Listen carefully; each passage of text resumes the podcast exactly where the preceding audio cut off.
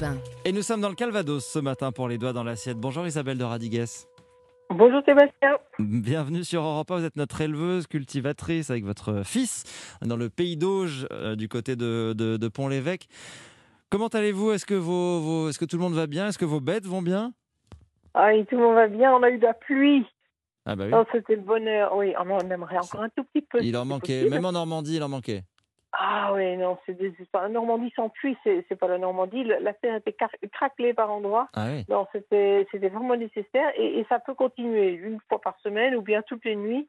Alors, c'est pas besoin d'être le jour, hein, ça peut être la nuit. Oui, ouais, ça nous arrange quand c'est la nuit. Mais Là, il pleuvait cette nuit en tout Oui. cas. Euh, Oui, il y a bien plus. Oui. Bon, donc effectivement, euh, je crois que ça va continuer. On va retrouver Laurent Cabrol dans, dans quelques secondes. Il, il- il va nous le dire.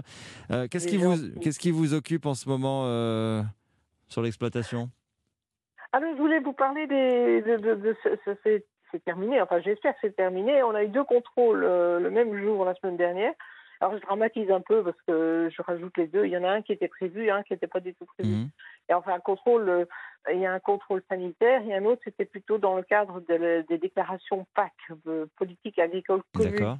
Mais euh, bon, je vais peut-être parler de la PAC la prochaine fois parce que c'est plus long. Nous, on a eu un contrôle des, des bovins. Chaque année, on doit faire la prophylaxie, c'est-à-dire une prévention, on des prises de sang Ouais. pour, euh, pour euh, voir si certaines maladies euh, sont trop présentes dans les élevages et puis il faut prendre des décisions. Et là, malheureusement, et cette année, c'est un peu plus embêtant parce qu'il y a la tuberculose bovine qui est réapparue dans la région.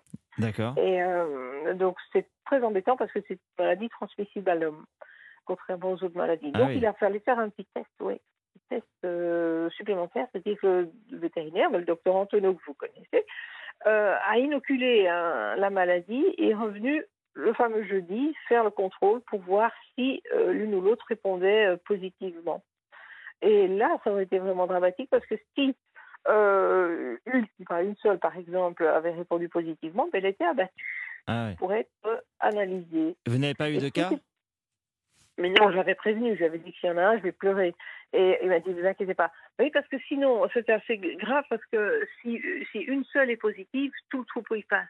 Ah oui. Et, il a, Ah oui. et dans la région, il y a un troupeau de 600 bêtes qui, sont, qui ont été abattues. Donc il y a des cas, effectivement, il y a des cas dans, dans votre région et c'est a, dramatique pour ouais. les éleveurs. Alors, c'est- ça doit être terrible. Vous imaginez, vous avez tout votre cheptel qui, du jour au lendemain, quasiment euh, est abattu. Vous avez recommencé tout au niveau sélection génétique, tout. C'est, c'est- Hum, hum. Non, je comprends leur désarroi. Tout s'arrête. Hum. Oui, voilà. Bon, ben, on est soulagé pour vous. Alors, pas de cas de, de tuberculose Oui. bovine sur, Ah, je le, sur le troupeau. Merci Ah, à vous, Isabelle. énorme. À bientôt, Isabelle de, de, de Radigues. Euh, on se souvient, vous aviez accueilli le 5-7 euh, chez vous euh, au début du, du mois de mars. Bah, sachez qu'on va retourner à la ferme.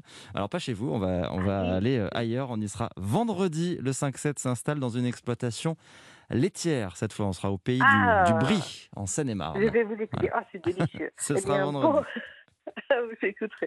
Merci Sébastien. À bientôt, Isabelle. Il est 5h27 Ok. sur Europe 1.